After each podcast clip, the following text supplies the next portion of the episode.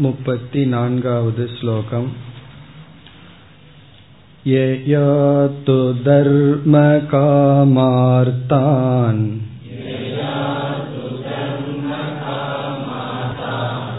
धृत्या धारयतेऽर्जुन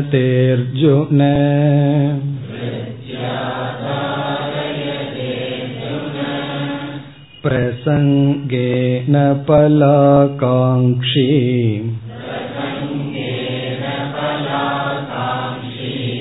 धृते सा पार्थ राजसी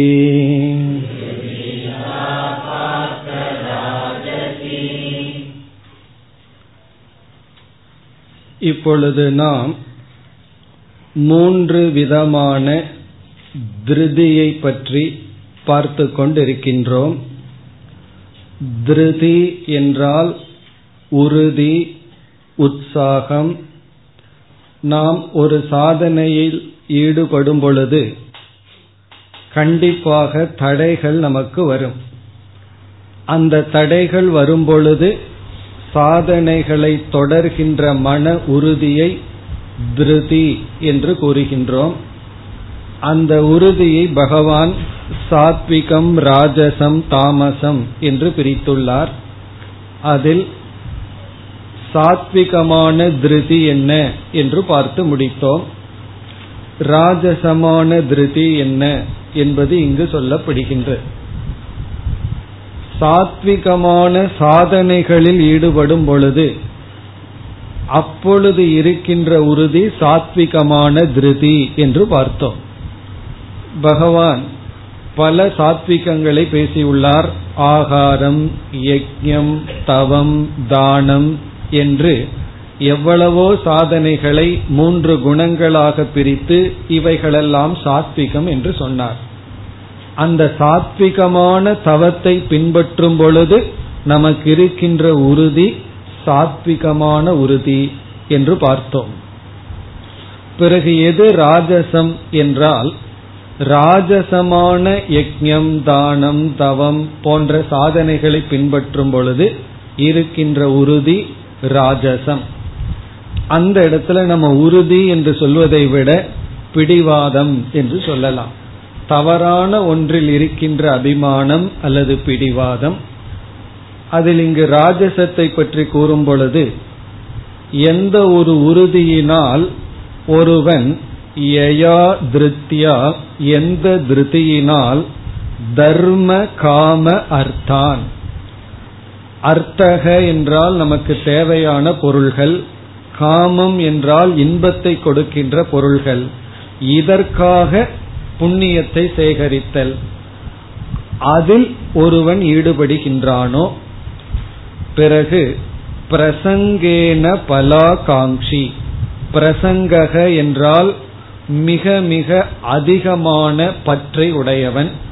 சங்ககன பற்று பிரசங்கேகன பிரகர்ஷேன சங்கக அந்த பற்று நிமித்தமாக பலாகாங்கி பலாகாங்கினா கர்மத்தினுடைய அவாந்தர பலனில் விருப்பம் உடையவன் நம்ம கர்மத்தை சித்த சுத்திக்காக பயன்படுத்த வேண்டும் என்று கூறுகின்றோம். அப்படி இல்லாமல் சுகத்திற்காக இவன் கர்மத்தை பின்பற்றுகின்றான்.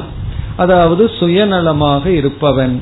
அவனுடைய திருதி சா ராஜசி திருதிகி அந்த திருதியானது ராஜசமான திருதி. அதாவது சுயநலத்திற்காக ஒருவன் செய்கின்ற செயல் அந்த செயலில் இருக்கின்ற உறுதி. உண்மையில் உறுதி பிடிவாதம் என்பது எல்லா இடத்திலும் இருக்கு. நல்ல விஷயத்துல இருந்தா அது வந்து சாத்விகம். தீய விஷயத்தில் இருந்தால் சுயநலமாகவோ அல்லது மற்றவர்களினுடைய அழிவிலேயோ நமக்கு உறுதி இருந்தால் அதை பகவான் ராஜசம் தாமசம் என்று சொல்கின்றார் இது வந்து ராஜசமான திருதி இனி எது தாமசமான திருதி அடுத்த ஸ்லோகம் यया स्वप्नं भयं शोकम्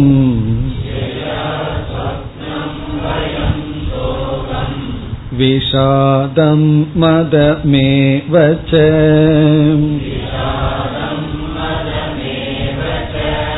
न विमुञ्जति दुर्मेधाः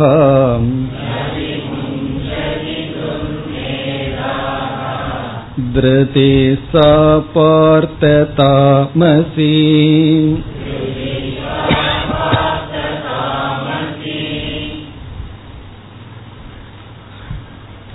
எது தாமசமான உறுதி திருதி என்றால் நம்ம ஏற்கனவே பார்த்தபடி கூறினால் தாமசமான சாதனைகளை இருக்கின்ற உறுதி தாமசமான திருதி. இப்ப தாமசமான தானம் தாமசமான தவம் தாமசமான சந்நியாசம் தாமசமான பூஜை தாமசமான ஆகாரம் இது போன்ற விஷயத்தில் நமக்கு இருக்கின்ற உறுதியை தாமசம் என்று சொல்லலாம். அதான் சுருக்கமாக புரிந்து கொள்ள வேண்டும் என்றால் இப்ப இங்கு பகவான் என்ன கூறுகின்றார்? விவேகம் இல்லாமல் விபரீத புத்தியினால் அனர்த்தத்தை மனம் விடாமல் பற்றி இருப்பது தாமசம் என்று சொல்கின்றார். விவேக இன்மையின் விளைவாக விபரீத புத்தி நமக்கு எது ஆகாதோ அது ஆகும்னு நினைச்சுக்கிறது. எது நல்லதோ அதை தீயது என்று எண்ணுவது எது தீயதோ அதை நல்லது என்று எண்ணுவது. இப்படிப்பட்ட விபரீத புத்தியினால் நாம் எதையாவது பற்றி கொண்டிருந்தால் அதையெல்லாம் பகவான் இங்கு தாமசமான உறுதி தாமசமான நிலை. இந்த இடத்துல நம்ம அடமென்சி பிடிவாதம் என்று சொல்லலாம். அது என்ன என்று சிலவற்றை பகவான் குறிப்பிடுகின்றார். முதல் வரியில் யயா எந்த ஒரு உறுதியினால் இவைகளையெல்லாம் விடாமல் இருக்கின்றானோ. எவைகள்? சில உதாகரணங்கள். ஒன்று சொப்பனம். யயா எந்த ஒரு தாமச உறுதியினால் சொப்பனத்தை இவன் விடுவதில்லையோ. இங்கு சொப்பனம் என்ற சொல்லுக்கு அதிகமான உறக்கம் என்று பொருள். அதிநித்ரா. நம்முடைய உடலுக்கு தேவைக்கு மேல் அதிகமாக உறங்குவது. அதுவும் ஒரு பெரிய விஷயம்தான். அதாவது சில பேர் பார்த்தா தூங்கிட்டே இருப்பார்கள். எப்படித்தான் அவர்களுக்கு தூக்கம் வருதுன்னு ஆச்சரியமா இருக்கு. அதுல உறுதியாக இருப்பார்கள். சொப்பனம். அல்லது இனி ஒரு பொருள் இமேஜினேஷன் கற்பனை. அதிகமாக எதையாவது கற்பனை செய்து கொண்டே இருப்பது. இவர் இப்பதான் ஒரு ஐயாயிரம் ரூபாய் போட்டு வியாபாரத்தை ஆரம்பிச்சிருப்பார். அதுக்குள்ள இவர் கற்பனையில வந்து ஏதோ பத்து லட்சம் ரூபாய் வந்த மாதிரி கற்பனை பண்ணிட்டு உட்கார்ந்துட்டு இருப்பார் அப்படி அதிகமான கற்பனை மனதுக்குள்ள எதையாவது கற்பனை செய்து கொண்டே இருத்தல். இந்த பகல் கனவுன்னு சொல்றமே அதுதான் இது சொப்பனம். எதையாவது நினைத்து கொண்டே இருத்தல். மனோராஜ்யம் என்று சாஸ்திரத்தில் கூறுவார். மனதிலேயே ஒரு ராஜ்யத்தை கட்டிட்டு கற்பனை செய்து கொண்டு இருத்தல். அந்த கற்பனையை விடாமல் இருத்தல். சில பேர்த்தினால அந்த கற்பனையை அரெஸ்ட் பண்ணவே முடியாது. எதையாவது நினைச்சிட்டே இருப்பார்கள். அந்த எண்ண ஓட்டத்தை நிறுத்த முடியாமல் அதில் உறுதியாக இருத்தல் அல்லது ஸ்லீப் உறக்கம் அதிகமாக உறங்குதல். அதில் இருக்கின்ற உறுதி. அடுத்தது வந்து பயம். சில பேருக்கு வந்து சில விஷயத்துல பயம் இருக்கும். அந்த பயத்தை விடாமல் பிடித்து கொண்டு இருப்பார்கள். இப்ப சில குழந்தையா இருக்கும்போது சில பொருளை பார்த்து நம்ம வந்து காரணம் இல்லாம பயந்துட்டு இருப்போம். அறிவு வந்த உடனே என்ன செய்யணும்? அது பயப்பட வேண்டிய விஷயம் அல்ல என்று பயத்தை நம்ம விடணும்.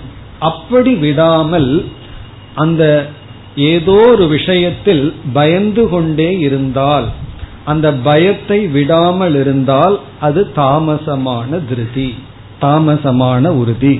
ஏன்னா சிலருக்கு வந்து சில விஷயம் எப்பொழுதுமே அது பயப்படுத்தி கொண்டே இருக்கும். அப்படி அந்த பயத்தில் இருக்கின்ற பற்று பற்றுன்னு சொன்னா என்ன? அந்த பயத்தை விடாமல் இருக்கின்ற மனநிலை. பிறகு அதற்கு அடுத்தது சோகம். சோகம் என்றால் துயரம். இப்ப நம்ம எதையாவது இழந்திருப்போம் யாராவது இறந்திருப்பார்கள் அல்லது எதையாவது நமக்கு நஷ்டம் வந்திருக்கும் சில சங்கடங்கள் வந்திருக்கும் அல்லது யாராவது நம்மை வந்து அவமானப்படுத்தி இருப்பார்கள். கண்டிப்பா அந்த நேரத்துல மனம் துயரத்தை அடையுதுங்கிறது இயற்கை. அதை யார் அந்த இடத்துல துயரப்படாதுன்னு சொல்ல முடியாது. சொன்னாலும் துயரப்படாமல் இருக்க போவதில்லை. ஆனால் அந்த துயரம் என்ன ஆகணும்? கொஞ்ச நேரத்தில் அது விலகி போக வேண்டும். அப்படி விலகாமல் அந்த துயரத்தையே பிடித்து கொண்டு இருத்தல் அது தாமசமான உறுதி திருதி. அதாவது துயரம் வருவது தவறு கிடையாது. அது இயற்கை. இப்ப யாராவது ஒரு சொல்லினால நம்மை துன்பப்படுத்தி விட்டால் அந்த நேரத்துல மனசு ஹர்ட் ஆகிறதுங்கிறது இயற்கை. இந்த இடத்துல என்ன ஆகும்னா அந்த சொல்லையே நினைத்து கொண்டு இருத்த அப்படி சொல்லிட்டான் அப்படி சொல்லிட்டான்னு சொல்லி அதை விடாம மனதிலேயே நினைத்து கொண்டு இருத்தல் அல்லது யாராவது நமக்கு விரும்பியவர்கள் இறந்து விட்டால் அந்த மரணம் நிச்சயமாக சோகத்தை கொடுக்கும். அது எவ்வளவு நாள்ல கொஞ்ச நாள் அதை நம்ம மறந்துட்டு சாதாரண நிலைக்கு வர வேண்டும். அப்படி வராமல் அந்த நிகழ்ச்சியையே துயரத்தையே மனதில் நினைத்து கொண்டு பல வருடங்கள் இருந்தால் அது என்ன என்றால் அதெல்லாம் இந்த சோகத்தை விடாமல் இருந்தால் அது தாமசமான திருதி. ஒரு கிராமத்துல ஒரு நிகழ்ச்சியை நான் கேள்விப்பட்டேன். அவர் வந்து அவர் வீட்டில் அவருடைய மனைவி எப்படி இறந்தார்கள்ங்கிற விஷயத்த சொல்லிட்டு இருக்கார் ரொம்ப சாதாரண ஏழை குடும்பத்தை சேர்ந்தவர்.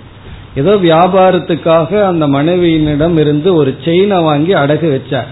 அவர்னால மீட்ட முடியல செயின் போயிடுது. அதை நினைத்து கொண்டே அவர்கள் இறந்து விட்டார். ஆறு மாசம் அந்த செயின் போயிடுது செயின் போயிடுதுன்னு சாப்பிடாம தூங்காம அதே எண்ணத்துல இருந்து உயிரைய விட்டார்கள். இப்ப இந்த திருத்தி என்ன சொல்வது? இதான் தாமசம் என்று சொல்வது. ஏதோ ஒரு லாஸ் நமக்கு வந்து விட்டது. அதையே பற்றி கொண்டு இல்லாமல் இருத்தல். அப்படி இருந்தால் அது தாமஸ். அதே போல சிலர் நம்மை அவமானப்படுத்தி இருக்கலாம். அதையே நாம் மென்று கொண்டு இருக்கக்கூடாது. இந்த மென்று கொண்டு இந்த சிக்லெட் சாப்பிடுற மாதிரி அது வாயில போட்டா போகாம உள்ளேயே இருந்துட்டு இருக்கும். அப்படி சில விஷயங்கள் அதை மனதிலேயே அரைத்து கொண்டு இருத்தல். இந்த அரைச்ச மாவை அரைக்கிறதுன்னு சொல்றமே அதுதான் இது செய்வார்கள். அது நல்ல விஷயமா இருந்தா அதுக்கு பேர் அபியாசம் அது சாத்விகம். அத பகவானுடைய நாமத்தை உள்ள போட்டிருந்தா நல்லா இருக்கும்.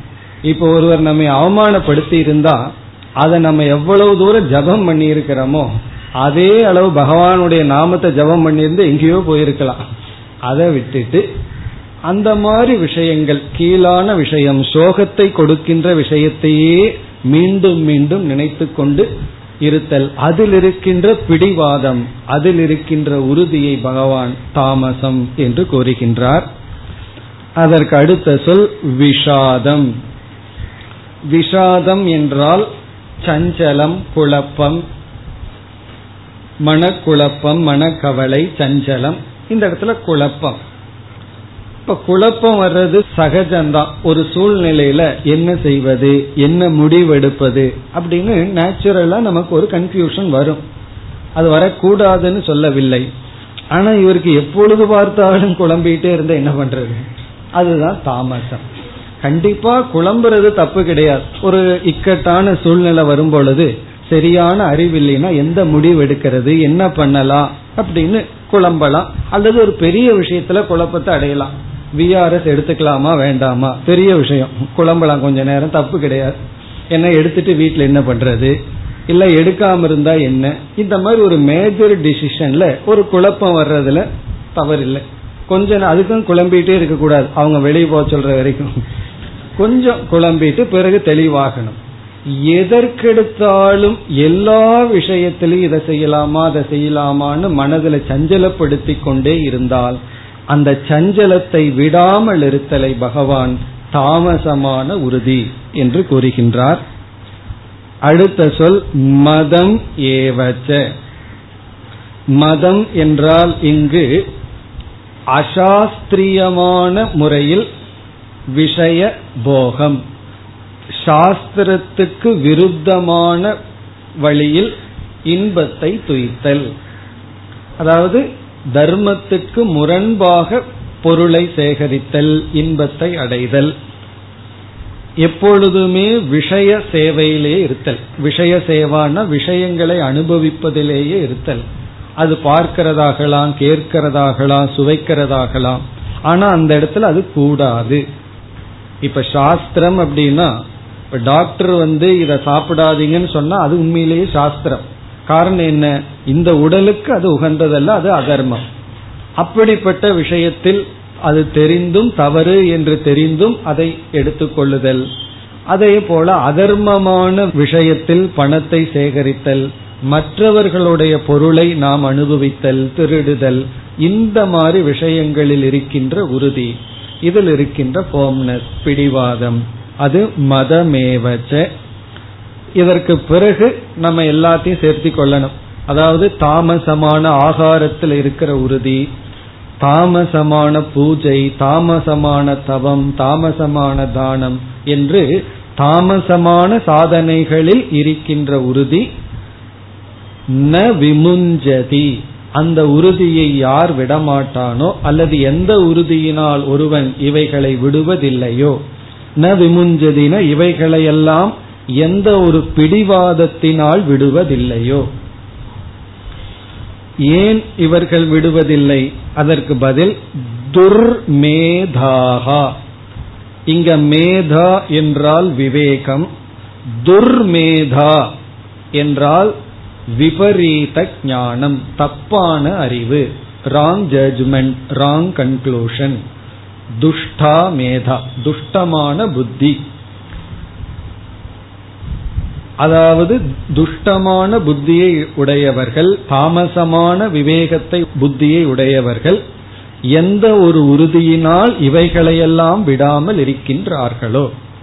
அதாவது இமேஜினேஷனை விடணும். சில விஷயங்கள்ல நமக்கு பயம் இருந்ததுன்னா அந்த பயத்தை நம்ம விட்டு வரணும். அதாவது பயம் வந்து ஒரு லெவலுக்கு மேல போச்சுன்னா அதுவே ஒரு நோய் என்று சொல்லப்படுகிறது. மனோதத்துவத்துல போபியா என்று சொல்வார்கள். அது எத்தனையோ நோய் இருக்கு. அது எத்தனையோ விதமான பயம் இருக்கு. தூரத்தை யாருமே இல்லாத இடத்த பார்த்தா பயந்துக்கிறது ரத்தத்தை பார்த்தா பயந்துக்கிறது. ஜன கூட்டத்துக்குள்ள ஒரு பயம். ஜன இல்லைன்னா ஒரு விதமான பயம்னு எத்தனையோ விதமான பயம் சொல்லப்பட்டிருக்கு. ஒவ்வொருவருக்கும் அவர்கள் சிறு வயதுல வந்த சில அனுபவங்கள்ல சில போபியா இருக்கு. சில விதத்துல பயம் இருக்கும். அதை நம்ம விடணும். கொஞ்ச காலத்துக்கு மேல அதை பயிற்சி பண்ணி விடணும். அப்படி விடாமல் இருத்தல். அதே போல சோகம் வருத்தங்களை விடாமல் இருத்தல். இப்படிப்பட்டதையெல்லாம் எந்த ஒரு உறுதியினால் விடாமல் இருக்கின்றானோ அந்த உறுதிக்கு பெயர் சா தாமசி பார்த்த. ஹே அர்ஜுனா சா திருதிகி அந்த உறுதியானது தாமசி தாமசமானது. இவ்விதம் புத்தியினுடைய பேதத்தையும் திருதியினுடைய பேதத்தையும் கூறுகின்றேன் என்று பகவான் கூறி எது சாத்விகம் ராஜசம் தாமசமான புத்தி என்று கூறி பிறகு உறுதியை பற்றியும் இவ்விதம் கூறினார். இந்த உறுதி என்பது தடைகள் வரும்பொழுது சாதனைகளில் தொடர்ந்து இருக்கின்ற ஒரு சக்தி. இது நல்ல விஷயத்தில் இருந்தால் உறுதின்னு சொல்றோம். இது நல்ல விஷயத்தில் இல்லை. நமக்கு அழிவை கொடுக்கின்ற மற்றவர்களுக்கும் கஷ்டத்தை கொடுக்கின்ற விஷயத்தில் இருந்தா அதை உறுதிங்கிற பெயரை விட்டு அது பிடிவாதம் அடமன்சி என்ற பெயர் பெறுகின்றது. அதை இங்கு பகவான் குறிப்பிட்டார்.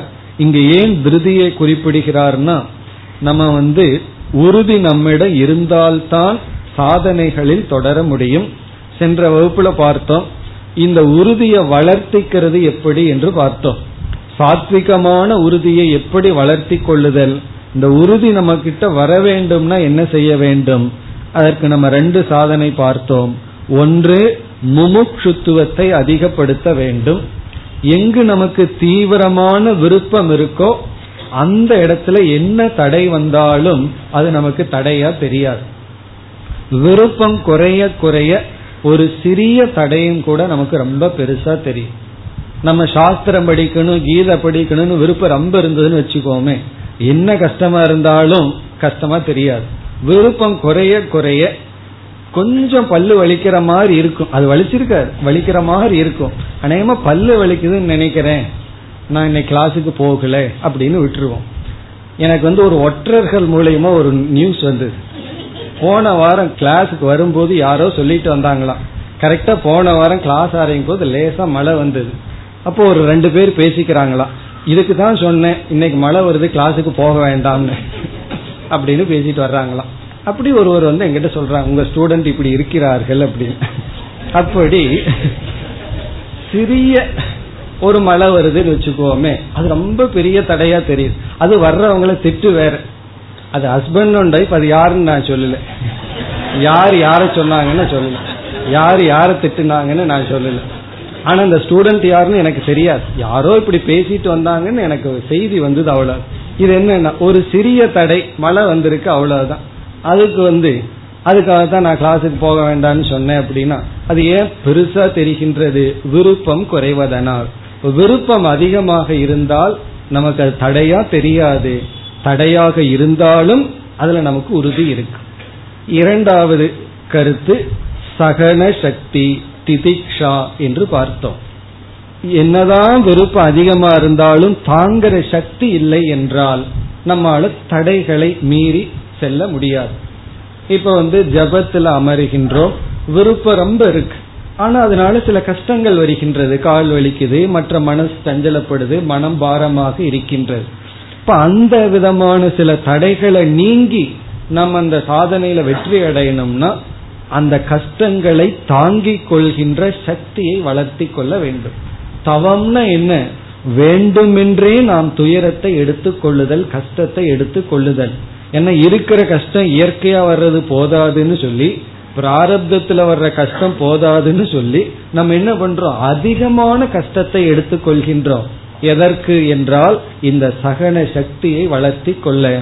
அப்படி நம்ம வந்து அந்த திதிக்ஷையை வளர்த்தி கொண்டு முமுட்சுத்துவத்தை வளர்த்தி கொண்டால் நமக்கு வந்து உறுதி கிடைக்கும். அந்த உறுதியின் துணை கொண்டுதான் நாம எந்த ஒரு சாதனையிலும் வெற்றியை அடைய முடியும். நம்ம எந்த ஒரு சாதனையில ஈடுபட்டாலும் கண்டிப்பாக தடைகள் வரும். அந்த தடைகளிலிருந்து மீள வேண்டும் என்றால் உறுதி வேண்டும். அந்த உறுதி சாத்விகமாக இருக்க வேண்டும். பிறகு வந்து நம்மை அறியாமல் ராஜசமான தாமசமான சாதனைகளில் ஈடுபட்டிருந்தால் அதுல உறுதி இருந்தால் இதை நம்ம படித்ததனுடைய பலன் அந்த உறுதியை விட்டு விட வேண்டும்.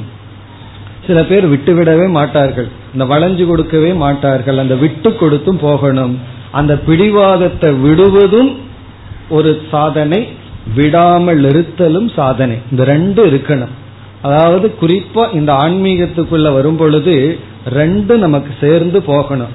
அதாவது பிடிவாதமாகவும் இருக்கணும் அதே சமயத்துல வளைஞ்சு கொடுத்தும் போகணும். உறுதி இல்லைன்னு வச்சுக்குவோமே நீங்க வந்து ஸ்வீட் சாப்பிட்றது இல்லைன்னு முடிவு பண்ணா நெக்ஸ்ட் டே யாராவது வந்து எனக்காக சாப்பிடுங்கம்பாங்க. அப்போ உடனே கருணை வந்துடும் மனசுல பாவம். அவங்க இப்படி சொல்லிட்டாங்க அப்படின்னு சொல்லி சாப்பிட்டுருவோம். காரணம் என்ன? அந்த இடத்துல நமக்கு வைராகியம் உறுதி தேவை. அவங்க ஹர்ட் ஆகுறாங்கன்னு சொல்லி நம்ம உடம்ப ஹர்ட் பண்ணிட்டு இருக்கிறது. அதே சமயத்துல வந்து நம்ம வந்து மற்ற சில இடங்கள்ல கொஞ்சம் விட்டு கொடுத்தும் போகணும். இப்ப எங்க உறுதியா இருக்கணும்? எங்க உறுதியா இருக்க கூடாது இந்த அறிவுக்காகத்தான் பகவான் திருதியை எடுத்து கொண்டார். இது ரொம்ப முக்கியம். நம்ம வாழ்க்கையில எந்த இடத்துல உறுதியா இருக்கணுமோ அங்க உறுதியா இருக்கணும். எங்க வளைஞ்சு கொடுத்து போகணுமோ அங்க வளைஞ்சு கொடுத்து போகணும். அதனால இது ரொம்ப டூ இன் ஒன் மாதிரி. சில பேர் வந்து வளைஞ்சு கொடுத்தே தான் இருப்பார்கள். நிமிந்தே நிக்க மாட்டார்கள். சில பேர் ஒரு ஸ்ட்ரைட்டா தான் இருப்பார்கள். வளைஞ்சே கொடுக்க மாட்டார்கள் அப்ப நம்ம எப்படி இருக்குன்னா ரெண்டா இருக்கணும். வளைஞ்சு கொடுத்தும் போகணும் விட்டும் கொடுக்கணும். அதே சமயத்துல உறுதியாகவும் இருக்க வேண்டும். இந்த உறுதி ஏதோ மேலோட்டமா தெரியுது. இருந்தாலும் பகவான் ஏன் எடுத்துக்கொண்டார்னா இது வந்து ஒரு முக்கியமான பங்கு நம்முடைய வாழ்க்கையில் வகிக்கின்றது. இனி அடுத்தது மீண்டும் பகவான் வேறொரு தத்துவத்தை எடுத்துக்கொண்டு மூன்றாக பேச போகின்றார் அதை அறிமுகப்படுத்துகின்றார் முப்பத்தி ஆறாவது ஸ்லோகம் सुखं त्विदानीं त्रिविधम् शृणु मे भरतर्षभ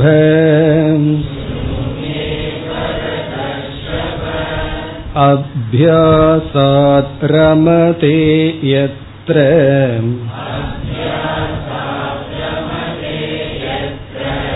दुःखान्तं च निगच्छति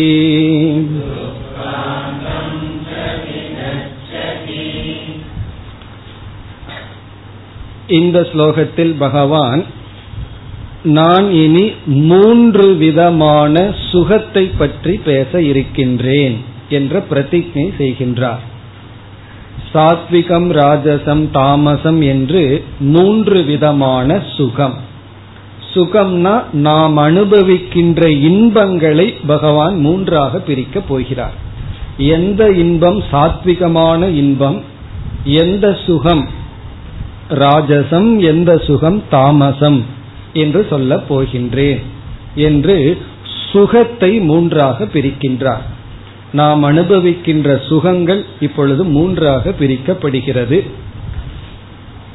இந்த சுகம்ங்கிறது கர்மத்தினுடைய பலன் அல்லது சாதனைகளினுடைய பலன். இதுவரைக்கு சாதனைகளை பகவான் மூன்றா பிரிச்சுட்டு வந்தார். அந்த சாதனைகளையெல்லாம் நாம் மேற்கொண்டால் அந்த சாதனைகளிலிருந்து கிடைக்கின்ற பலன் சுகம். அந்த சுகத்தை மூன்றாக பிரிக்கின்றார். இங்கேயும் நம்ம அந்த ஜெனரல் லாவை யூஸ் பண்ணலாம். சாத்விகமான சாதனையில ஈடுபட்டிருந்தால் அந்த சாத்விகமான சாதனையிலிருந்து கிடைக்கின்ற சுகம் சாத்விகமான சுகம். ராஜசமான சாதனையிலிருந்து கிடைக்கின்ற சுகம் ராஜசம். தாமசமான சாதனையிலிருந்து கிடைக்கின்ற சுகம் தாமசமான சுகம். இது வந்து காமன் பொதுவா. பட் பகவான் சொல்ல போகின்றார் அப்படி மூன்று விதமான சுகத்தை நான் விளக்குகின்றேன் என்ற பிரதிஜை மட்டும் இந்த ஸ்லோகத்தில் செய்கின்றார். முதல் வரியில் சுகம் து இதானி த்ரிவிதம் ஸ்ருணு மே பரதர்ஷப. பரதர்ஷப ஹே அர்ஜுனா இதானீம் இப்பொழுது த்ரிவிதம் மூன்று விதமான சுகம். மூன்று விதமான சுகத்தை மே ஸ்ருணு மம வச்சனாத் ஸ்ருணு. என்னிடமிருந்து இப்பொழுது கேட்பாயாக. த்ரிவிதம் சுகம் ஸ்ருணு. மூன்று விதமான சுகத்தை என்னிடமிருந்து கேள். எது சாத்விகமான சுகம் எது ராஜசம் எது தாமசம் என்று நாம் அனுபவிக்கின்ற இன்பங்கள் மூன்றாக பிரிக்கப்படுகிறது. அதை என்னிடமிருந்து கேள். முதல் வரியில வந்து பிரதிஜை. இனி அடுத்த மூன்று ஸ்லோகங்கள் சாத்விகம் ராஜசம் தாமசம் என்ற சுகம். பிறகு இரண்டாவது வரியில் பகவான் சுகத்தை பற்றிய ஒரு பொதுவான கருத்தை நமக்கு குறிப்பிடுகின்றார்.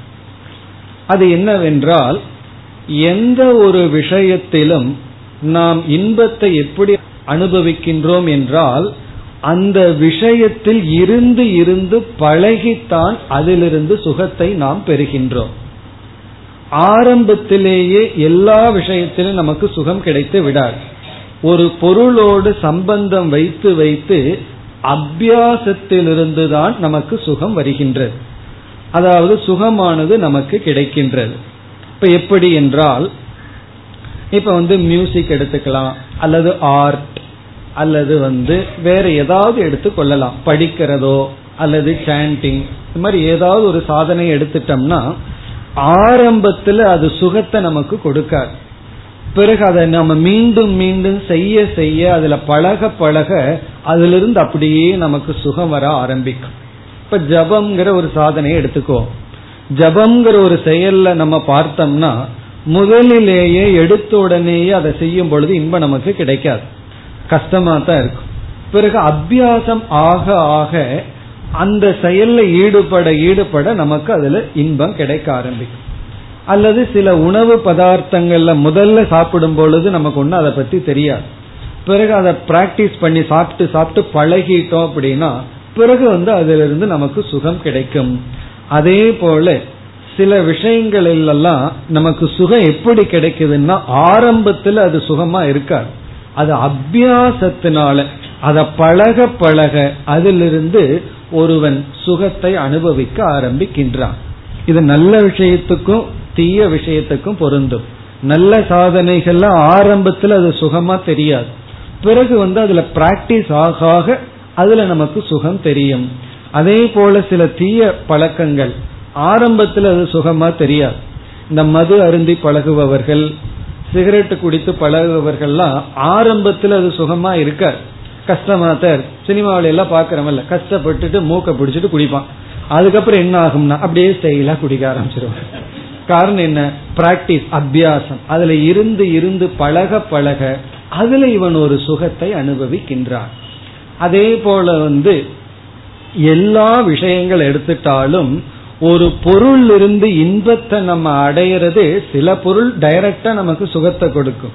ஆனா பொதுவா பார்த்தோம்னா அந்த பொருளோடு நாம் பழக பழக அபியாசத்திலிருந்து தான் நமக்கு இன்பம் வரும் சுகம் வரும்.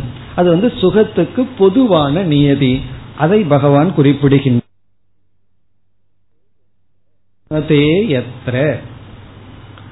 எத்திர என்றால் எந்த விஷயத்தில்?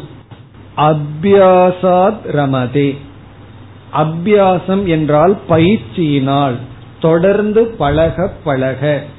அதோட நம்ம டச் வச்சு வச்சு தான் பிறகு வந்து நம்ம சுகத்தை அனுபவிக்க ஆரம்பிக்கின்றோம். இதுக்கு வேறொரு உதாரணம் கொடுக்கணும்னா முதல் முறையா ஒரு மனிதரை சந்திக்கிறோம். இப்ப கிளாஸுக்கு வர்றோம் ஒருத்தரை சந்திக்கிறோம். ஃபர்ஸ்ட் டைம் செகண்ட் டைம் பேசும் பொழுது அவரோடத்துல ஒரு சந்தோஷமோ மகிழ்ச்சியோ இருக்காது. பிறகு என்ன ஆகுது? பேச பேச பழக பழக நம்முடைய குணம் அவருடைய குணம் டியூன் ஆகும் பொழுது என்ன ஆகும்னா அவருடைய நட்புல இருந்து நமக்கு ஒரு சந்தோஷம் கிடைக்குது. ஆனா அந்த சந்தோஷம் எப்படி கிடைச்சதுன்னா முதல் நாளே கிடைப்பதில்லை. நாளாக பழக பழக நமக்கு கிடைக்கின்றது. அப்படி பொதுவா சில சுகங்கள் எல்லாம் பழக பழக நமக்கு அந்த சுகங்கள் கிடைக்கின்றது. சாத்விகமான சுகம் கண்டிப்பா அபியாசத்துல தான் கிடைக்கும். மற்ற சில சுகங்கள் எல்லாம் சிலது அபியாசம் வேண்டியதில்லை. சில சுகங்கள் எல்லாம் பழக பழக நமக்கு கிடைக்கும். அதை யோசிச்சு பார்த்தா இது எவ்வளவு உண்மைன்னு தெரியும். ஒரு பொருளை நம்ம பார்க்கிறோம். நம்ம மார்க்கெட்டுக்கு போற எத்தனையோ பொருளை பார்க்கிறோம். அதுல பார்த்த உடனே நமக்கு எல்லா பொருள் மீதும் பற்று வந்து விடாது. பிறகு என்ன பண்ணணும்? அந்த பொருளை பற்றி நினைச்சு அந்த சங்கல்பத்தினாலதான் ஆசை உருவாகின்றது. அந்த பொருளினால என்ன பலன்? இதை நினைக்க நினைக்க இதுவும் ஒரு விதமான அபியாசம் தான் அந்த பொருளோடு மனசு சம்பந்தப்படப்பட அந்த பொருள் மீது ஆசை பிறகு அதை நாம வைத்துக் கொள்ள வேண்டும் என்ற ஒரு பற்று அதை அடையும் பொழுது அதிலிருந்து சுகம். இவ்விதம் அபியாசாத் ரமதே. அபியாசத்தினால் ஒருவன் ஒரு இடத்தில் அதாவது அந்த வஸ்துவனிடம் சுகத்தை அடைகின்றான். ரமதேனா மகிழ்ச்சி அடைகின்றான். சுகத்தை பெறுகின்றான். இது வந்து சுகத்துக்கான பொதுவான ஒரு நியதி. காரணம் என்னவென்றால் இந்த சுகம் இருக்கே அதை நம்ம ரெண்டா பிரிக்க போறோம். சுகத்திலேயே. ஒன்னு வந்து குவாண்டிட்டி சுகத்திலேயே அதிகம் குறைவான அப்படின்னு தாரதமியம் இருக்கின்றது. இவ்வளவு அவ்வளவுன்னு சொல்லி. அதைத்தான் வந்து சாஸ்திரத்துல பிரியம் மோதம் பிரமோதம்னு சொல்வார்கள். நமக்கு விரும்பிய பொருளை பார்த்தா ஒரு விதமான சந்தோஷம். அந்த பொருள் நம்ம கைக்கு வரும் பொழுது சந்தோஷம் அதிகமாகும். அதை நம்ம அனுபவிக்கும் பொழுது அதை விட சந்தோஷம் ஆகின்றது. அப்படி இன்பத்துல வந்து தாரதமியம் இருக்கு. குவாண்டிட்டி இருக்கு. இது ஒரு கருத்து. இனி வந்து குவாலிட்டி இருக்கு. குவாலிட்டி அப்படின்னா இப்ப வந்து ஒரு பொருளை சுயநலமா அனுபவிக்கிறதுனால ஒரு விதமான இன்பம். அதை மற்றவர்களுக்கு பகிர்ந்து கொண்டு நம்ம பாதி அனுபவிச்சா ஒரு விதமான இன்பம். அதை முழுமையா தியாகம் பண்ணும்போது அதை விட அதிகமான இன்பம் என்று தியாக சுகத்துக்கு மேல வேற சுகம் இல்லை என்று சொல்வார்கள். அதை சொல்லிட்டு சொல்வார்கள் இதை தியாகம் பண்ணினா தான் அந்த சுகம் நமக்கு புரியும் என்று. அப்படி சுகத்துல குவாலிட்டியும் இருக்கு குவான்டிட்டியும் இருக்கு. அந்த குவாலிட்டி குவான்டிட்டி எல்லாம் எப்படி நமக்கு கிடைக்கும்னா உடனடியாக முதல் முறையா கிடைத்து விடாது. அபியாசா பிராக்டிஸ் பண்ண பண்ண நம்ம வந்து அந்த சுகத்தை அனுபவிக்கின்றோம். அந்த சுகம் வரும் வேளையில் நம்ம மனதுல எவ்வளவு துக்கம் இருந்தாலும் அப்பொழுது தற்காலிகமாக நீக்கப்படுகின்றது. அது அடுத்த பகுதியில கூறுகின்றார். துக்காந்தம் ச நிகச்சதி. துக்காந்தம் அப்படின்னா துயரமானது நிகச்சதின சென்று விடுகிறது. துக்காந்தம்னா அந்த நேரத்தில் இருக்கின்ற மனப்பழுவெல்லாம் சென்று விடுகிறது. எப்பொழுதுனா நாம் சுகத்தில் இருக்கும் பொழுது. நாம சந்தோஷமா இருக்கும் பொழுது சுகத்தை அனுபவித்துக் கொண்டிருக்கும் பொழுது மனதில் இருக்கின்ற துயரமெல்லாம் நீக்கப்படுகின்றது. அதனாலதான் இப்ப வந்து ஒரு புது கான்செப்ட் வந்திருக்கு. இந்த வந்து எல்லாத்தையும் சிரிக்க வைக்கணும் அப்படின்னு சொல்லி இந்த வந்து இந்த சிரிப்புக்காக சில சங்கங்கள் எல்லாம் உருவாயிட்டு இருக்கு. ஏன்னா இந்த ஜோக் இருக்கே. அது வந்து நம்ம வந்து எவ்வளவு மன கஷ்டம் இருந்தாலும் இந்த நகைச்சுவை வந்து மனதில் இருக்கிற பழுவையெல்லாம் நீக்கும் அப்படின்னு. அந்த நகைச்சுவை மற்றவர்களை புண்படுத்தாம மனதுக்கு ஆரோக்கியமா இருந்தா கண்டிப்பா நல்லதுதான். காரணம் என்னன்னா மனதில் இருக்கிற இந்த துயரத்தை நீக்கி சுகத்தை கொடுக்கும். எப்படி என்றால் அபியாசத்தினால் நமக்கு சுகம் அனுபவம் கிடைக்கின்றது. அந்த சுகமானது துக்கத்தை நீக்கி மனதை வந்து பழுவா இருக்கின்ற மனதை மென்மைப்படுத்துகின்றது. இப்ப அந்த சுகத்தை பகவான் இப்பொழுது மூன்றாக சொல்ல போகின்றார். எது சாத்விகம் எது ராஜசம் தாமசம் என்று சொல்ல போகின்றார். இப்ப முதல் வரியில பிரதிஜ பண்ணிட்டார். மூன்று விதமான சுகத்தை சொல்றன்ட்டார். இரண்டாவது வரியில பொதுவா சுகமானது அபியாசத்தில் வரும் என்று கூறுகின்றார். இந்த பிராக்டிஸ்ல வர்ற சுகம் வந்து அதிகமா சாத்விகம் தான் மற்றதும் அபியாசத்தினால வருவதும் உண்டு. அதனால சில ஆசிரியர்கள் வந்து அபியாசத்துல வர்ற சுகமெல்லாம் சாத்விகம் என்று சொல்கிறார்கள். ஆனா அப்படி கிடையாது. சிலதெல்லாம் ராஜசமான தாமசமான சில சுகங்களும் கூட பிராக்டிஸ்ல தான் வந்துட்டு இருக்கும் இப்ப சாக்கடைக்கு பக்கத்துல நம்ம போய் தூங்குறோம்னு வச்சுக்குவோமே. ஃபர்ஸ்ட் நாள் சுகமா இருக்காது. அங்கேயே தூங்கி பழகிட்டோம்னா அப்புறம் அதுலயே ஒரு சுகத்தை கண்டுருவோம். அந்த வாசனை இருந்தா தான் தூக்கம் வரும். இந்த ரயில் ட்ராக் இருக்கிறது பக்கத்துல ஒருத்தர் வீடு போயிட்டாங்கன்னா ஃபர்ஸ்ட் கொஞ்ச நாள் வந்து அந்த ட்ரெயின் சவுண்ட் டிஸ்டர்பன்ஸா இருக்கு அதுக்கப்புறம் அதுவே அவங்களுக்கு தாளாட்டு பாடுற மாதிரி ஆகும் அதுலயே ஒரு சுகத்தை அனுபவிக்க ஆரம்பிச்சிருவார். அந்த சத்தம் இல்லைன்னா தூக்கம் வராது. அப்படி ஒரு கஷ்டமான விஷயம் இருந்தாலும் அதுல நமக்கு அபியாசம் வந்து விட்டால் பிராக்டிஸ் ஆயிடுதுன்னா அதுலயே ஒரு சுகம் நமக்கு வந்துடும் சப்தத்திலேயே ஒரு சுகம் வந்துடும் சப்தத்திலேயே இருந்து இருந்து பழகினவங்களுக்கு சத்தம் இருந்தா தான் சுகம் வரும். சப்தம் இல்லைன்னா உடனே மசான மாதிரி இருக்கேன்னு சொல்லி விடுவார்கள் அப்படி இந்த சுகம்ங்கிறது அபியாசத்தில் வருகின்றது அது எந்த சுகமாக வேண்டுமானாலும் இருக்கலாம் இனி நம்ம மூன்று விதமான சுகத்தை பார்க்க போகின்றோம் அடுத்தது முப்பத்தி ஏழாவது ஸ்லோகம் சாத்விகமான சுகம் எது சாத்விகமான சுகம் यत्तदग्रे विषमिव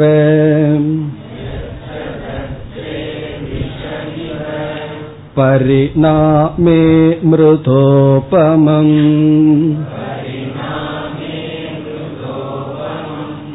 तत्सुखं सात्विकं प्रोक्तम्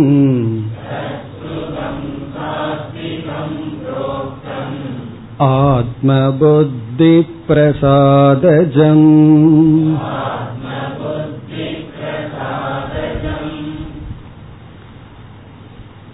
எது சாத்விகமான சுகம்? நாம அனுபவிக்கின்ற இன்பங்களில் எது சாத்விகமான இன்பம் என்றால் நம்ம ஏற்கனவே பார்த்த அந்த பேட்டனை பார்க்கலாம். அதாவது சாத்விகமான சாதனையை பின்பற்றுவதன் விளைவாக கிடைக்கிறதெல்லாம் சாத்விகமான சுகம். சாத்விகமான தவத்தின் விளைவு சாத்விகமான தானத்தின் விளைவு சாத்விகமான பூஜை என்று சாத்விகமான சாதனையிலிருந்து வருகின்ற சுகம் சாத்விகம்னு சொல்லலாம். அதே போல ராஜசத்துக்கும் தாமசத்துக்கும் அப்படி புரிந்து கொள்ளலாம். பகவான் இங்கு எப்படி குறிப்பிடுகின்றார் என்றால் எந்த ஒரு இன்பம் ஆரம்பத்தில் எந்த ஒரு விஷயம் ஆரம்பத்தில் விஷத்தை போல இருந்து முடிவில் அமிர்தத்தை போல மாறுகின்றதோ அது சாத்விகம் என்று குறிப்பிடுகின்றார். எந்த ஒன்று ஆரம்பத்தில் கடினமாக இருந்து விஷத்தை போல அப்படின்னா கஷ்டமா இருந்துன்னு அர்த்தம். பரிணாமம் முடிவு அமிர்தத்தை போல இருக்கின்றதோ அது சாத்விகம் என்று குறிப்பிடுகின்றார். முதல் வரியில் பார்த்தால் எது அக்ரே விஷம் இவ? அக்ரேன ஆரம்பத்தில் எந்த ஒன்று ஆரம்பத்தில் விஷத்தை போல. விஷம் இவ. இந்த இவங்கிறது முக்கியம். விஷத்தை போல. அது விஷம் அல்ல ஆரம்பத்திலேயே விஷம் ஆயிட்டா அதுக்கப்புறம் பரிணாமத்துக்கு நம்ம எங்க இருப்போம்? நம்ம இல்லாம போயிருவோம். அது விஷம் அல்ல விஷத்தை போல. விஷத்தை போல அப்படின்னா கடினமாக இருக்கும். கஷ்டமா இருக்கும். விரும்பத்தக்கதாக இருக்காது. ஆரம்பத்துல விஷத்தை போல அக்ரே பரிணாமே. இறுதியில் முடிவு எப்படி இருக்குமா? அமிர்த உபமம். உபமம்னா போல இவ. அமிர்தத்தை போல. முடிவு ரொம்ப மகிழ்ச்சியாக இருக்கு. இப்ப ஆரம்பத்துல எது கஷ்டமா இருந்து அதனுடைய முடிவு வந்து எது? அமிர்தத்தை போல இருக்குமோ தத் சுகம் சாத்விகம் புரோக்தம். அந்த சுகமானது சாத்விகம் என்று சொல்லப்படுகிறது. தத் சுகம் அப்படிப்பட்ட சுகம் சாத்விகமான சுகம். இது நல்ல லட்சணம். ஆரம்பத்துல கஷ்டமா இருக்கு. ஆனா முடிவு வந்து அமிர்தத்தை போல இருக்கின்றது. அது சாத்விகம். இது என்ன என்றால் நட்பண்புகளெல்லாம் இதில் வருகின்றது என்னென்ன வேல்யூஸ் நம்ம படிச்சிருக்கிறோமோ தெய்வீ சம்பத்துன்னு படிச்சோம். பதிமூணாவது அத்தியாயத்துல ஞானம்ங்கிற தலைப்புல இருபது பண்புகளை படிச்சோம். அப்படி நல்ல வேல்யூஸ் இந்த பண்புகளை எல்லாம் நாம அடைந்தோம் என்றால் அந்த பண்புகள் நம்ம இடம் இருக்கிறதுனால ஒரு சுகம் நமக்கு கிடைக்கும். அந்த சுகமெல்லாம் சாத்விகமான சுகம். இப்ப ஒருவர் நமக்கு கஷ்டத்தை கொடுக்கிறார். அவரை நம்ம மன்னிக்கின்றோம். உடனே நம்ம மனசுல சந்தோஷம் வரும். அந்த சந்தோஷம் சாத்விகமான தானம் பண்ண அதுல வர்ற சந்தோஷம். அப்படி ஞானத்தினால் வைராகியத்தினால் தியானத்தினால் பொறுமையினால் இப்படி தியாகத்தினால் வருகின்ற சந்தோஷங்கள் எல்லாம் நம்ம என்னென்ன பண்புகளை எல்லாம் பார்த்தோமோ அந்த பண்புகளினால் இருந்து வருகின்ற சுகமெல்லாம் சாத்விகமான சுகம். இது எப்படி என்றால் அந்த பண்புகள் ஆரம்பத்தில் எப்படி இருக்கும்னா மிக மிக கடினமாக இருக்கு. அந்த பண்புகளை அடையிறது மிக மிக கடினம். அதனாலதான் பகவான் விஷமிவ அப்படின்னு சொல்லியிருக்கார். மிக மிக கடினம். ஆயாச பூர்வகத்வார் என்ன இந்த பண்பு வந்து சும்மா நமக்கு வந்துடாது ஆயாசம்னா உழைப்பின் விளைவாக தவத்தின் விளைவாகத்தான் நமக்கு கிடைக்கும். இல்லையே எனக்கு ரெண்டு மூணு பண்பு ஒரு தவம் பண்ணாம வந்திருக்கேன்னா ஏதோ ஒரு பிறவியில பண்ணியிருக்கீங்கன்னு அர்த்தம். எப்பவோ நம்ம உழைச்சிருக்கோம் அதனுடைய பலன் நமக்கு வந்து சில நட்பண்புகள். அந்த வேல்யூஸிலிருந்து வர்ற சுகம் அல்ல சாத்விகமான சுகம். அந்த சாத்விகமான சுகத்தை அடையணும்னா ஆரம்பத்துல அது சாத்விகமா இருக்காது. ஒருவர் வந்து சொல்லிட்டு இருந்தார் அவர் கீத கிளாஸுக்கு ஃபர்ஸ்ட் வரும்போது எவ்வளவு கஷ்டப்பட்டேன்னு. அவருடைய ரெண்டு முட்டி இருக்கே அவ்வளவு வலி வலிச்சுதான். வயசு வேற சின்னதா போயிடுது மேல உட்கார முடியாது. அதனால நான் ரொம்ப கஷ்டப்பட்டேன் ஆறு மாசம்னார். அது எப்படின்னா அப்போ ஒவ்வொரு கிளாஸ் அவருக்கு எப்படி இருந்ததுன்னா விஷம் இவ. நரகத்தை போல இருந்திருக்கு. காரணம் என்ன? ஒன்னும் புரிய மாட்டேங்குது. ஃபர்ஸ்ட் பாயிண்ட் சரி ஒரு பொழுதாவது போகும் பார்த்தா உடம்பும் வலிச்சிட்டு இருக்கு. அப்படி ஆனாலும் ஏதோ ஒரு உந்துதல். அதான் புண்ணியம்னு சொல்றது. அதான் கண்ணுக்கு தெரியாத. ஏதோ ஒரு உந்துதல் நம்ம இருக்க வச்சிருக்க அந்த கஷ்டத்துக்குள்ளே. பிறகு போக போக என்ன ஆகும்னா அந்த ஒரு சாதனையிலேயே நமக்கு இன்பம் மகிழ்ச்சி கிடைக்கும். ஒவ்வொரு கிளாஸ்ங்கிறது அதுக்கப்புறம் ஒவ்வொரு ரசகுல்லா சாப்பிடுற மாதிரி. நான் சொல்லிக்கிறேன் அப்படின்னு. அப்படி. ஆரம்பத்துல கஷ்டமா இருக்காது சிரவணம் மனநம் பிறகு தியானம் தியானத்துல ஆரம்பத்துல சுகமா இருக்குமா என்ன? ரொம்ப கஷ்டமா இருக்கும். பிறகு போக போக ஜபம் பிறகு மன்னித்தல். ஒருவர்கிட்ட வந்து அவர் எனக்கு இவ்வளவு கஷ்டம் கொடுத்திருக்காருன்னு நம்ம கிட்ட வந்து புலம்புறாங்கன்னு வச்சுக்கோமே. மன்னிச்சிருங்கன்னு சொன்னா நம்ம மேல அவங்களுக்கு கோபம் வந்துடும் உங்களுக்கு என்ன தெரியும்? அவர் எனக்கு தானே கஷ்டம் கொடுத்திருக்காருன்னு சொல்லுவோம். அப்போ மன்னித்தல்ங்கிறது அவ்வளவு சுலபமான விஷயம் இல்லை. ரொம்ப கஷ்டமா இருக்கு சரி மன்னிக்கிறேன்னு பல்ல கடிச்சிட்டு மன்னிப்போம். உள்ள வந்துட்டு ஆரம்பத்துல பிறகு நமக்குள்ளேயே அந்த பண்பு வரும் பொழுது அது மாதிரி சுகம் எதுவும் கிடையாது. பிறகு வந்து தியாகம். நமக்கு கிடைக்கிறது நமக்கு வேணுங்கிறத மற்றவங்களுக்கு கொடுக்கும் பொழுது வருகின்ற சுகம். இதெல்லாம் ஆரம்பத்துல ரொம்ப கஷ்டமா இருக்கும்.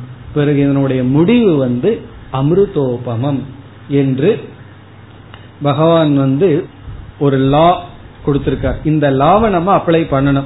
ஆரம்பத்துல கஷ்டமா இருந்தாலும் முடிவு எப்படி இருக்கின்றது?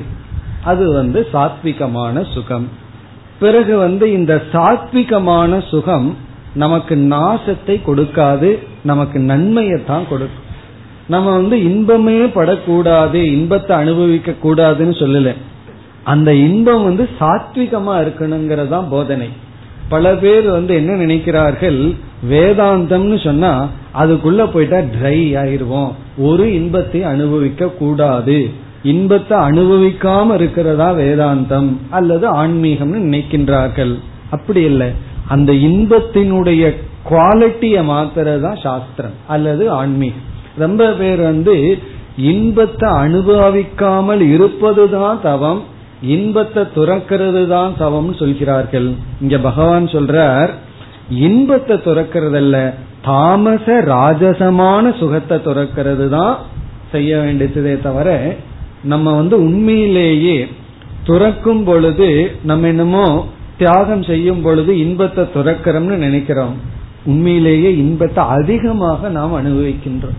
அதனாலதான் பலர் சன்னியாசிகளை பார்த்து என்ன நினைப்பார்கள்? ஐயோ பாவம் விட்டுட்டு வந்துட்டாரு. இந்த எல்லாத்துக்கும் ஒரு ஐயோ பாவம்னு வரும். ஏன்னா எல்லாத்தையும் விட்டுட்டாங்கன்னு சொல்லி. ஆனா உண்மையிலேயே பார்த்தால் நம்ம வந்து ராஜச தாமச சுகத்தை துறக்கும் பொழுது கிடைக்கின்ற சுகம் பல மடங்கு அதிகம். அந்த குவாலிட்டி இன்க்ரீஸ் ஆகுது குவான்டிட்டி இன்க்ரீஸ் ஆகின்றது. அதனால பகவான் வந்து இங்க சுகத்தை இறுதிய சுகத்தை சொல்லி முடிக்கிறார் இந்த மூன்று குண விசாரத்துல. காரணம் ஏன் என்றால் சுகத்தை தியாகம் செய்ய வேண்டும் இன்பத்தை விடணும்னா அதனுடைய பொருள் நீ அதிகமான மேலான இன்பத்துக்கு செல்ல வேண்டும். அதனாலதான் மோட்சத்தை பேரின்பம் என்று சொல்வார்கள். அங்க வந்து பெரும் துக்கம் அதுல சூன்யம்னு சொல்றது இல்லை பேரின்பம். மற்றவர்கள் தான் வெஸ்டர்ன் கல்ச்சர் தான் சூன்யம் சூன்யம்ங்கிறது ஒரு அட்டாச்மெண்ட் அவங்களுக்கு இருக்கு. நம்ம வந்து அதை பாசிட்டிவா சொல்றோம் பேரின்பம். காரணம் என்னவென்றால் சாத்விகமான சுகத்தை நாம் அடைய வேண்டும். சாத்விகமான சுகத்தை அடையணும்னா சாத்விகமான குணம் நமக்கு வேணும் சத்துவ குணம் நமக்கு தேவை. சத்துவ குணம் தேவைன்னா முயற்சி தேவை. அந்த முயற்சி காலம் துயரமாக இருக்கும் கஷ்டமாக இருக்கும்.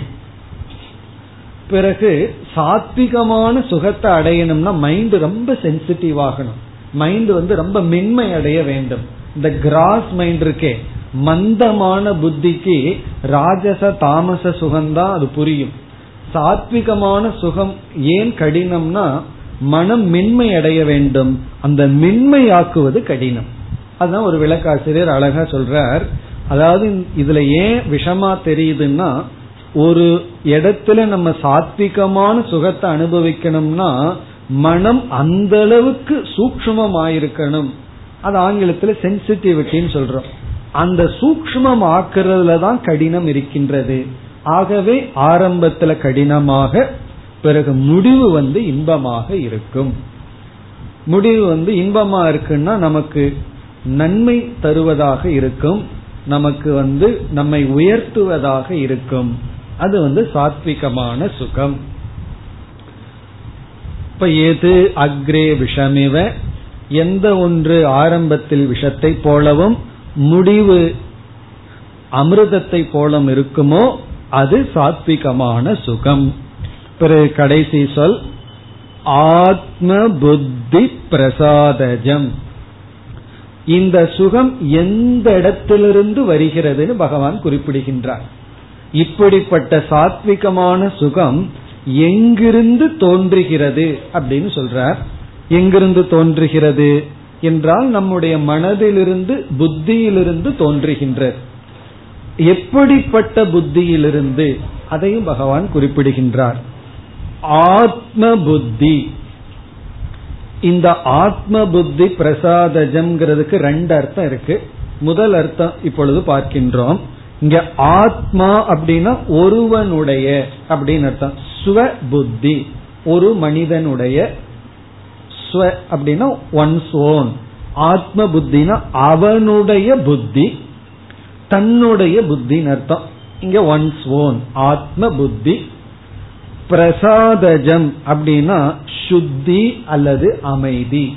இங்க பிரசாதம்னா அமைதி சாந்தி தூய்மை இப்போ ஒருவனுடைய புத்தியினுடைய தூய்மையின் விளைவாக ஜம் அப்படின்னு ஒரு வார்த்தை இருக்கு. தோன்றுவது. பிரசாதஜம் பிரசாதத்திலிருந்து வருவது. இந்த ஜ அப்படிங்கிறது ஜாயதே. அங்கிருந்து உற்பத்தி ஆகின்றது. எங்கிருந்து உற்பத்தி ஆகின்றது? ஒருவனுடைய புத்தியினுடைய அமைதியிலிருந்து ஒருவனுடைய புத்தியினுடைய தூய்மையிலிருந்து உருவாகின்றது. சுத்தேகே ஜாதம். புத்தேகே சுத்தேகே ஜாதம். புத்தியினுடைய தூய்மையிலிருந்து வருகின்றது. இங்க புத்தினா முழுமையான அந்த கரணம். நம்முடைய மனதிலிருந்து இது தோன்றுகிறது. எது? சாத்விகமான சுகம். இப்ப சாத்விகமான சுகம் நம்முடைய மனசுக்குள்ளிருந்தே நமக்கு கிடைக்கின்றது. இதுலயும் ஒரு சூக்மமான கருத்து இருக்கு. ராஜச தாமச சுகமெல்லாம் முழுமையா அந்த பொருளை பற்றி இருக்கும் அந்த பொருள் போயிட்டா சுகமும் போயிடும் அந்த பொருள் இருந்து தான் வர்ற மாதிரி இருக்கும். ஆனா சாத்விகமான சுகத்துக்கு எதுவுமே வேண்டாம். நம்முடைய மனதே நமக்கு சுகத்தை கொடுக்கும். நம்ம ஒரு பொருள்னா இழந்துருவோம் எங்காவது போயிரும். நம்ம மனதை நம்ம இழக்கவே மாட்டோம் நம்மிடமே இருக்கும். அப்படி இது நம்முடைய மன அமைதியிலிருந்து தோன்றுகின்ற ஒரு சுகம். அதனால வெளி சூழ்நிலை எப்படி இருந்தாலும் இந்த சாத்விக சுகத்துக்கு தடைகளே கிடையாது. ஆனா ராஜச தாமசத்துக்கு அப்படி இல்ல கண்டிஷன் இருக்கு. அந்த வெளிப்பொருள் இருந்தா தான் எனக்கு சுகம். வெளிப்பொருள் போயிடுதுன்னு சொன்னா எனக்கு சுகம் போயிடும் அப்போ அந்த அடுத்த இரண்டு சுகங்களும் வெளிப்பொருளை சார்ந்திருக்கின்ற சுகம். அதனாலதான் துக்கத்துல முடியும். இந்த சுகம் வந்து நம்மையே சார்ந்திருப்பது. அப்படின்னு என்ன? இண்டிபெண்ட் ஹாப்பினஸ் யாரையும் சாராத சுகம். சாராததுனாலதான் சுகமே வருகின்றது. அது நம்முடைய புத்தியிலிருந்தே தோன்றுவது. இது முதல் கருத்து. இப்ப முதல் கருத்து என்னவென்றால் ஒருவனுடைய புத்தியினுடைய சுத்தியினால் தோன்றுவது.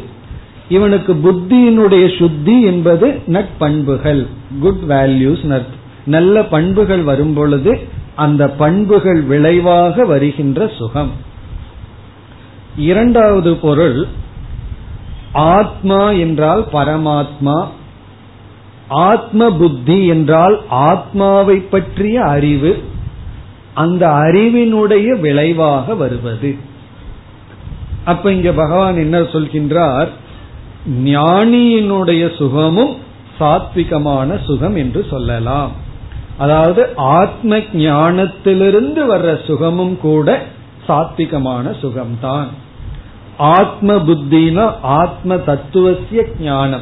ஆத்மாவினுடைய தத்துவத்தை பற்றிய ஞானம். இங்க ரெண்டாவது அர்த்தத்துல புத்தினா அறிவுன்னு அர்த்தம் ஞானம். எதை பற்றி? ஆத்ம புத்தி ஆத்மாவை பற்றிய ஞானம். பிரசாதஜம்னா அந்த ஞானத்திலிருந்து தோன்றிய சுகம். அப்படின்னு என்ன அர்த்தம்? ஆத்ம ஞானியிடம் ஆத்ம ஞானத்திலிருந்து ஒரு சுகம் ஆனந்தம் தோன்றுகின்றது அல்லவா அந்த ஆத்ம ஞானத்தை தான் விவேகம் அறிவுங்கிறோம். அந்த அறிவிலிருந்து தோன்றுகின்ற ஆனந்தம் அதுவும் சாத்விகம். அப்போ ஒரு சந்தேகம் வரும். ஆத்ம ஞானியிடமும் சாத்விகமான சுகம் இருக்கு.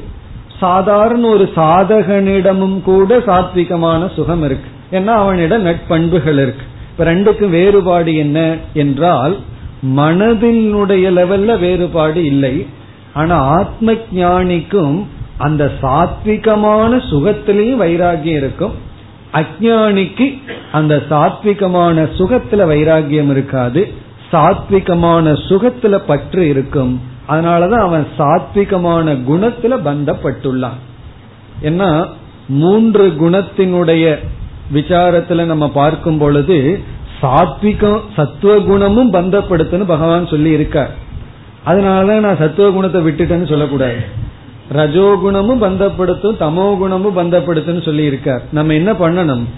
ஒவ்வொரு குணத்திலிருந்து தாண்டி சத்துவ குணத்துக்கு வந்து அதிலிருந்து தான் நம்ம தாண்டி குணாதீதன் ஆக முடியும்.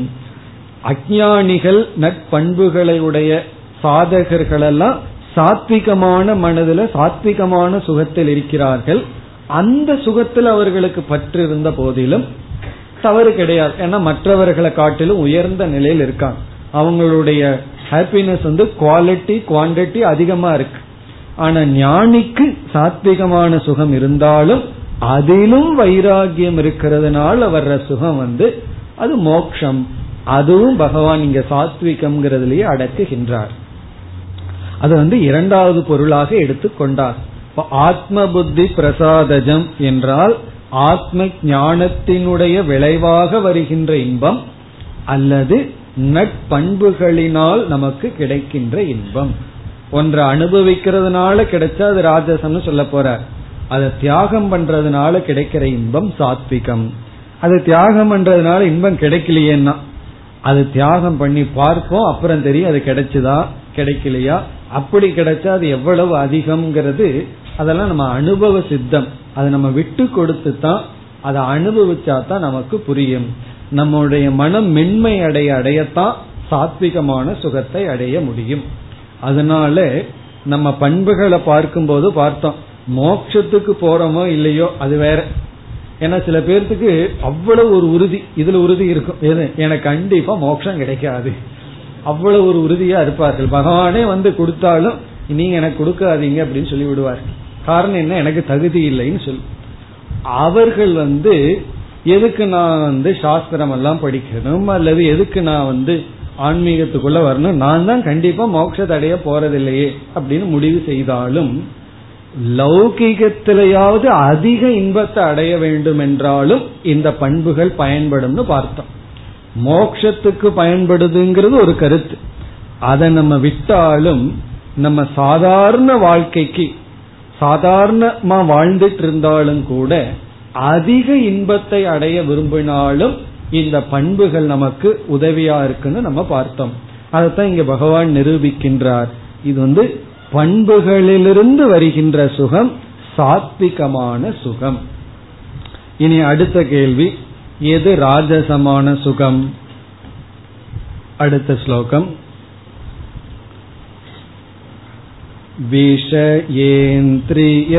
विषयेन्द्रियसंयोगा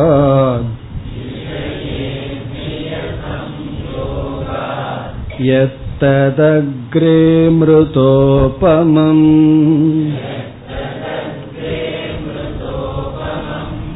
परिणामे विषमिव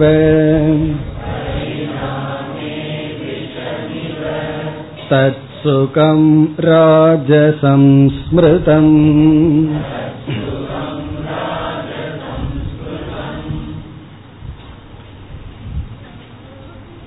எது ராஜசம் சுகம் சாத்விகமான சுகத்தை பகவான் அப்படியே தலைகீழாக இங்கு குறிப்பிடுகின்றார் எந்த ஒரு இன்பம் ஆரம்பத்தில் அமிர்தத்தை போல இருந்து முடிவு விஷத்தை போல ஆகுமோ அது ராஜசம் அப்படின்னு சொல்ற சாத்விகத்தை அப்படியே தலைகீழ திருப்புகின்றார்.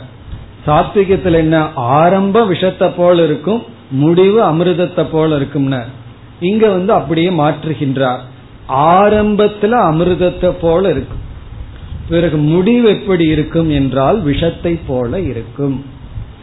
இதை ஒரு முறை சொன்ன உடனே என்னோட பிசினஸ் பார்ட்னர் போல ஒருத்தர். ஏன்னா ஆரம்பத்துல அமிர்தமா ஆரம்பிச்சோம். முடிவு விஷமா முடிஞ்சது. கீழோர் நட்பு உதாரணம் சொல்லுவார்கள். அதாவது நுனிக்கரும்பு போல ஆரம்பத்துல இன்பமா இருக்குமா. போக போக எப்படி இருக்குன்னா கடைசி இருக்கிற கரும்பு இன்பமா இருக்கும் போக போக கசந்து விடுவது போல பலது அப்படி ஆகி விடுகின்றது. அப்படி ஆரம்பத்துல இன்பமா இருக்கும். போக போக அதனுடைய முடிவு துன்பமாக இருக்கும். அது எப்படிப்பட்ட துன்பத்தை கொடுக்கும்? எப்படி ஆரம்பத்தில் இன்பமாக இருக்கும் என்றும் பகவான் இங்கு குறிப்பிடுகின்றார். அதாவது ஆரம்பத்துல இன்பமா இருக்கும் காரணம் விஷயமும் இந்திரியமும் சேருவதனால் விஷய சுகங்கள். பிறகு முடிவு வந்து விஷத்தை போல. சங்கரர் வந்து ஒரு பெரிய லிஸ்ட் கொடுக்கிறார். என்னென்ன நஷ்டம் இந்த சுகம் எப்படியெல்லாம் நமக்கு கஷ்டத்தை கொடுத்து முடிகின்றது அப்படின்னு சொல்கின்றார். அவ்விதத்தில் அது என்னன்னு பிறகு பார்ப்போம். அப்படி ராஜசம் என்றால் ஆரம்பத்தில் இன்பமா இருக்கும் ஆனா முடிவு வந்து துன்பத்தில் விடும். அது ராஜசம்.